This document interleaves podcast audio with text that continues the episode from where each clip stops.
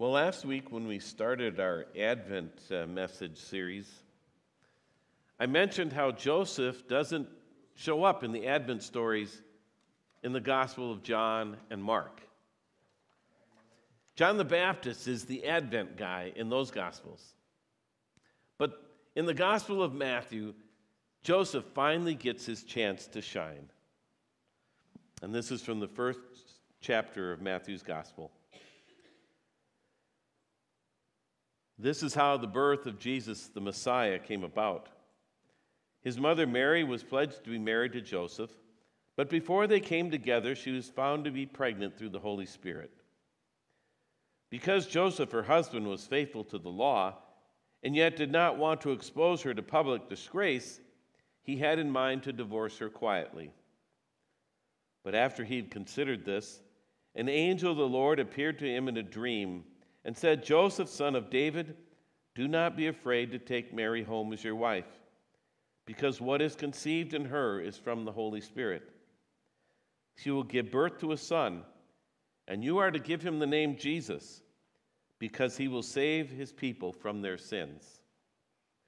All this took place to fulfill what the Lord had said through the prophet The virgin will conceive and give birth to a son, and they will call him Emmanuel which means God with us. When Joseph woke up, he did what the angel of the Lord had commanded him and took Mary home as his wife, but he did not consummate their marriage until she gave birth to a son, and he gave him the name Jesus.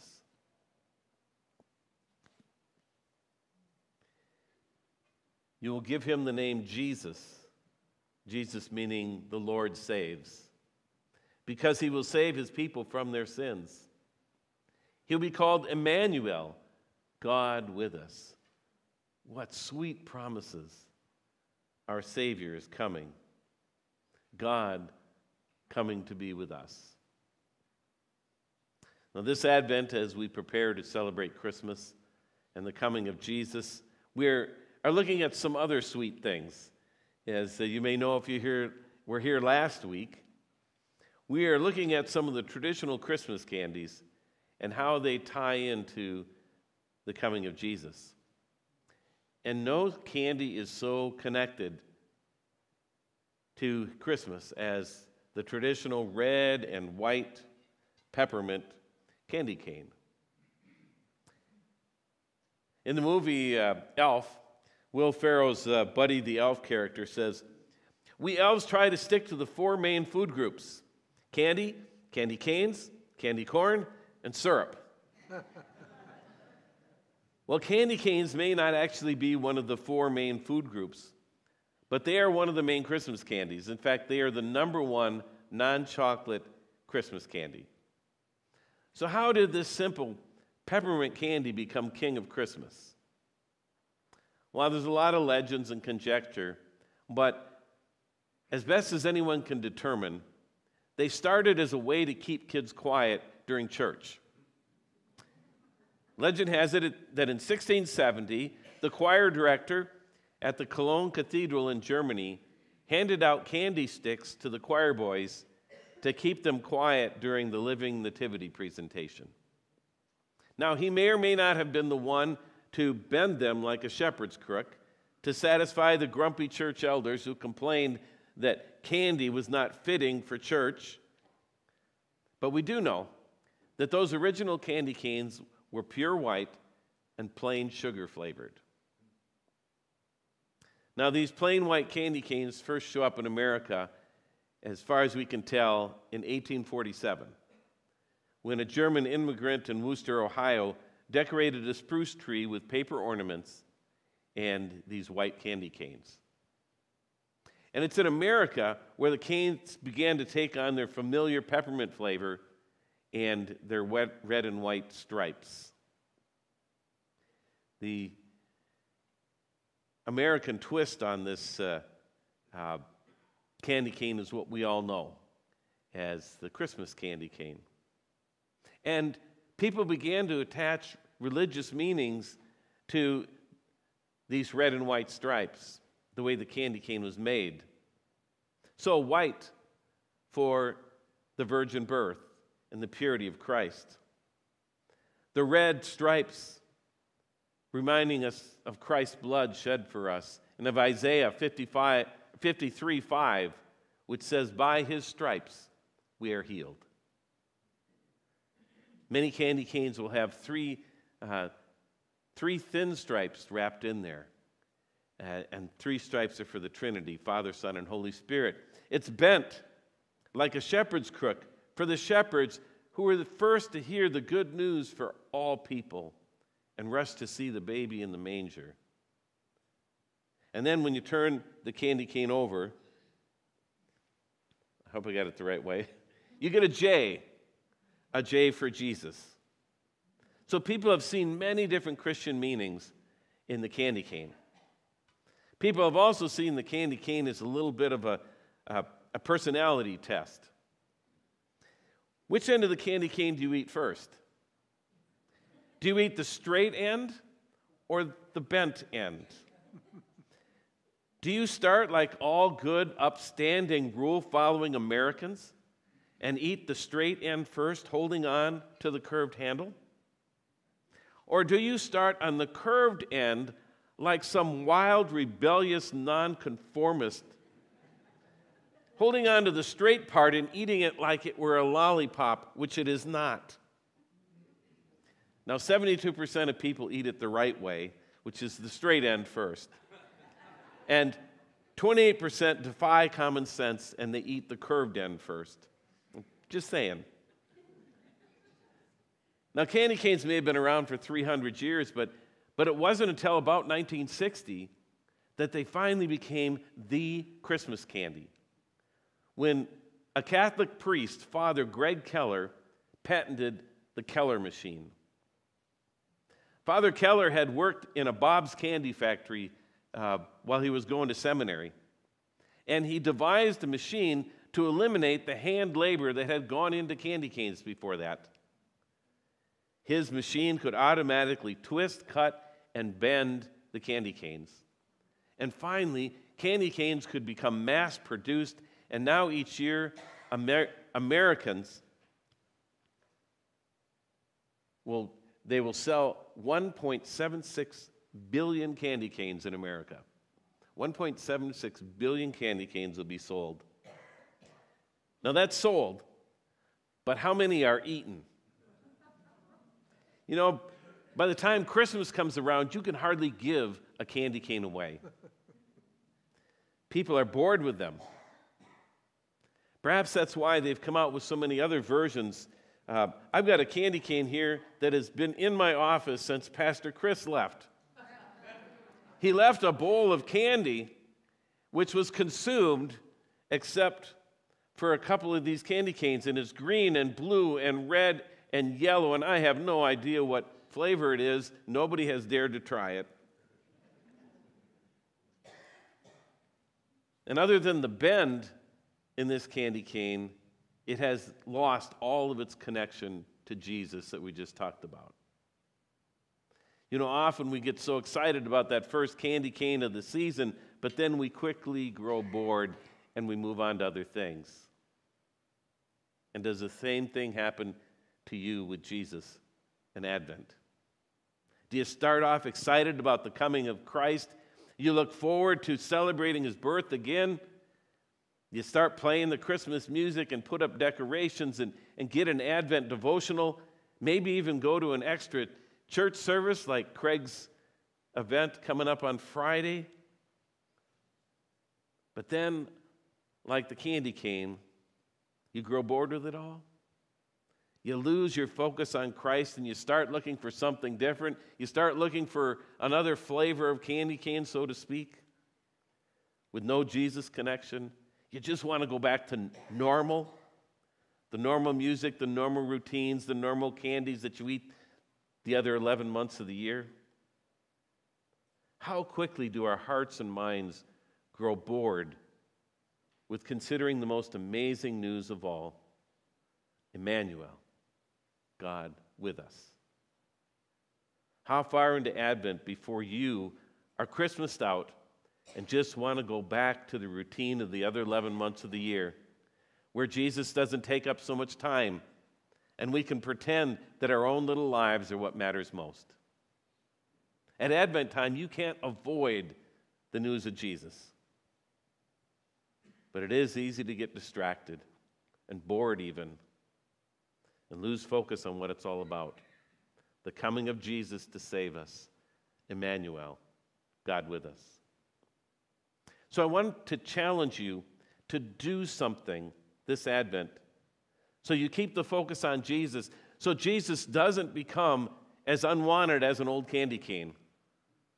And let me give you just a few suggestions. You could start each day with a song. Choose a Christmas carol for the day and actually look at the words and what it says about Jesus. And then sing that carol, maybe just once, but perhaps throughout the day. Sing that carol. If you're not a singer, but more of a doer, well, how about doing a simple act of kindness each day? Give somebody a candy, give someone a call. Give someone a big smile when you see them with that frantic look on their face as they're overwhelmed by all the Christmas preparations. You know, a smile may be all it takes to lift them from their thoughts of their troubles and to remember what it's all about. Jesus, Emmanuel. Keep the focus on him. And if you and if you really want to focus on Jesus and think about his marvelous good news, well, you could read about him in this book here. Do you know that there are 21 days until Christmas Eve? and there are 21 chapters in the Gospel of John. Coincidence? I think so. But either way, if you start reading a chapter a day of the Gospel of John, you will complete the whole thing on Christmas Eve. And I guarantee you, if you read a chapter a day about the amazing things that Jesus said and did for you, that you won't get bored with Jesus this Advent. So you could count down by reading just one chapter of the Gospel of John each day in the rest of Advent. Now, you could choose another way to count down. Uh, and in fact, these days they, they provide many different ways to count down with Advent calendars. I don't know if you've noticed that they've kind of exploded. There used to be chocolate Advent calendars, right, or candy. They came, there's a little door, and behind the little door was a candy I just saw somebody said that according to their Advent calendar, there's five days till Christmas. so uh, you have to think about that one. I did. You could count down with candy, but there's all sorts of other Advent candles, can, Advent calendars. I, I saw one uh, dinosaur, little plastic dinosaurs. Uh, if you're into that, or the kids are into that. Um, there's one that has semi precious rocks, little uh, little stones. And if your taste run to uh, stones that are set in gold, you can actually get a diamond uh, jewelry advent calendar. So, a little out of my league, but uh, if you don't go that route, well, you could go to the beer advent calendar. and, and you know, the funny thing about this one, the funny thing about this one is it only lasts 12 days. And it's as if even the beer Advent calendar figures you'll get bored and quit halfway through Advent. Now, my favorite Advent calendar is the one that we've used in our house for many years. It's called The Story of Christmas, Storybook Set and Advent Calendar. And there's a little pocket for each day, and in each pocket is a tiny book that doubles as an ornament to hang on the Christmas tree. And each book tells a little bit about the story of Jesus, our Savior, Emmanuel, God with us. This one happens to be about the journey to Bethlehem. What a simple way to keep the focus on Jesus as we go through Advent. Now, you can even use the, the candy canes that, that you may quickly grow bored with to focus on Jesus. to keep him at the center. You can go online and you can find all sorts of little tags uh, to go along with a candy cane. And if you search on Legend of the Candy Cane, you find one you can buy, you can print them off. Uh, and they tell some of those meanings of the Christmas candy cane that we talked about just a little bit ago. And this one here uh, says this The legend of the candy cane. Look at a candy cane, and what do you see? Stripes that are red like the blood shed for me, white for my Savior who is sinless and pure. J is for Jesus, my Lord, that's for sure. Turn it around, and a staff you will see Jesus, my shepherd, is coming for me. And the instructions uh, uh, that came with this card say make copies of this tag, cut out, hole punch, and tie to candy canes. Pass out to everyone you meet. Now, everyone? I mean, if we did that, they'd have to make a lot more than the 1.76 billion candy canes uh, that they're already making. But if you only gave out one or two, well, that, that'd be okay too. If just one or two more people thought about the reason for the season through that candy cane, if just one or two more times this Advent you put Jesus at the center, that would be marvelous too. Out there in the lobby, there are uh, small candy canes for you to take with you. And if you just want to, to eat it, starting with the proper straight end, well, as long as you think about Jesus and remember that it points to Jesus, that's okay. And it's okay if you want to start on the wrong end and eat the curve first, just remember Jesus. And if you want to give yours away, well, we have uh, we've printed up some of these uh, Legend of the Candy Cane pieces, and you can attach it. And uh, if you like, you can give it to someone. And if you just need it to keep some child quiet in church, well, that's okay too, because that's what they're originally invented for. So the kids would be happy, and everyone could focus on the nativity of Jesus, the Savior, who's Christ the Lord. Emmanuel, God with us. So that's the candy cane story and how it fits into Advent. But I left out one part. The bend in the cane may have been invented by the choir director in Germany and recognized by the priest in America and stand for the shepherds who came to see the baby Jesus. But it also reminds us of Jesus, the Good Shepherd. Listen to his words from John chapter 10.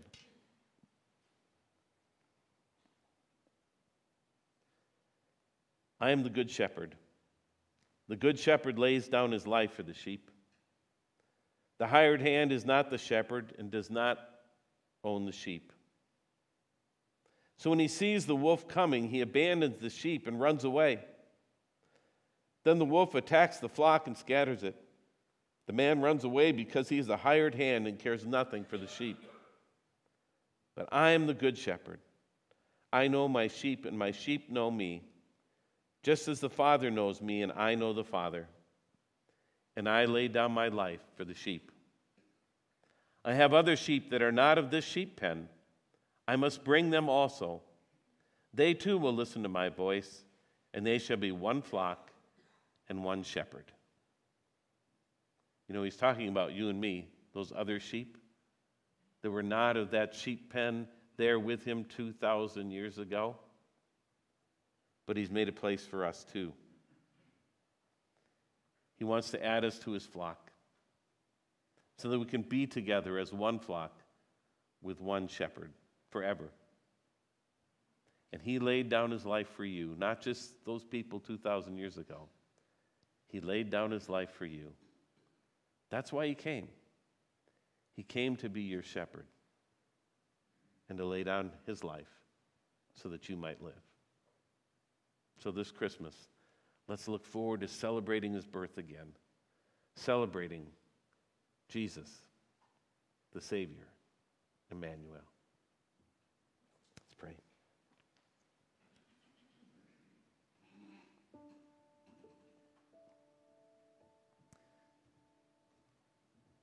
Jesus, we, we go through Advent with mixed feelings. Sometimes we are excited when we hear the first Christmas carol, when we taste the first Christmas cookie, when we get that first candy cane. But Lord, how easily we are distracted. We grow bored. Sometimes we even resent the imposition that Christmas and Advent is on our lives. And we just want to go back to the same old music, the same old foods, the same old activities, the same old thinking about ourselves more than about you. So, Lord, we pray that that won't happen this Advent. Help us to find ways to, to keep you at the center, to keep our hearts and minds focused on you, because you truly are the greatest news of all. Emmanuel, God with us. Thank you, Jesus, for the gift of this Advent season and for the blessings of Christmas. Amen.